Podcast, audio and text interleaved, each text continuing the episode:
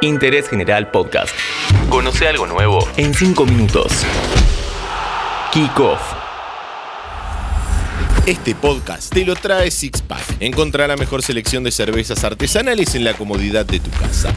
Pedí en sixpack.com.ar. Llegan frías, en serio. Hola, buenas, ¿cómo están? Bienvenidos a un nuevo podcast de interés general donde conoceremos futbolistas que tuvieron alguna discapacidad física, pero que eso no les impidió llegar a lo máximo. Un episodio amoroso que tuvo un desenlace policial. El expulsado insólito, la futbolista que llegó a la selección, el manco que atajó, el que llegó a campeón del mundo o el que padeció dextrocardía. Victorio Casa, más conocido como El Loco, fue parte del famoso equipo Los Caras Sucias que defendieron la camiseta de San Lorenzo en la década del 60. Había debutado en primera en el año 1962. El 11 de abril de 1965, por la noche, el jugador del Ciclón paró su auto Valiant en una calle oscura frente a la ESMA. Estaba con una chica y entre lo que pasaba dentro del auto, más el tema inolvidable de Tito Rodríguez que sonaba en ese momento, no escuchó la voz de un militar que le pidió que se identifique. Me metí por una calle muy oscura y paré el coche. Entonces sentí el ruido de la ametralladora. Cuando me vi, no tenía la mano. El loco pasó a ser el manco y así volvió a jugar al fútbol. Ya no era el mismo delantero desequilibrante de antes y a los 28 años se retiró.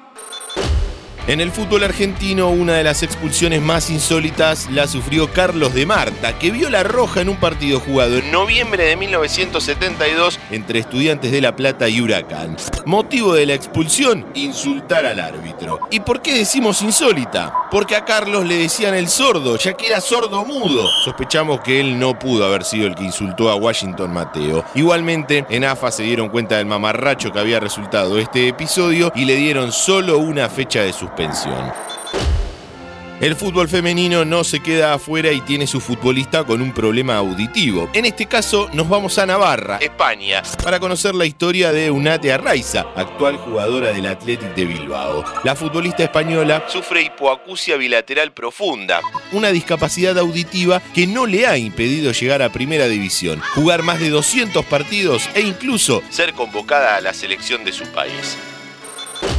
Si hay algo que resulta insólito es pensar en un arquero manco, pero eso sucedió y pasó en nuestro país. El 26 de agosto de 1906, Barracas viajó a Campana para jugar contra Reformer, pero lo hizo con ocho jugadores. Para completar el equipo, contaron con algunos dirigentes que habían ido. Entre ellos estaba Winston Coe, presidente de la institución y exjugador de Belgrano, que fue el arquero. El equipo local, Reformer, ganó 11 a 0, pero el dato curioso es que Coe era manco.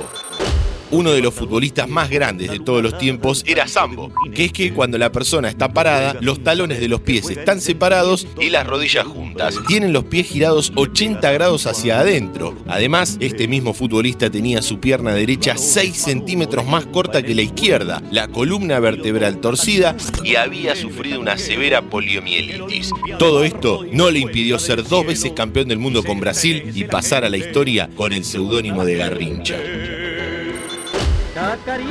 Como Yapa, un hecho curioso que tuvimos en el fútbol argentino. Roberto Scriminacci, defensor de Chacarita Juniors en la década del 40 y el 50, tuvo que presentarse a efectuar el servicio militar. Cuando los médicos del ejército lo revisaron, encontraron que tenía el corazón del lado derecho, algo que se da en una persona cada 10.000. Lo dieron de baja y de esta forma zafó de hacerlo.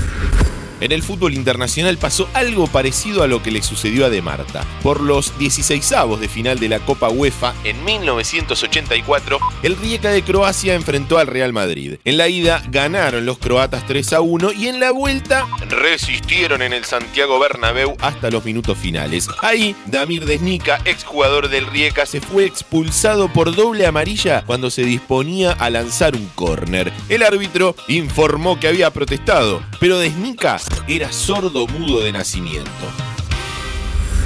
Este podcast te lo trajo Sixpack. Encontrá la mejor selección de cervezas artesanales en la comodidad de tu casa. Pedí en sixpack.com.ar. Llegan frías, en serio.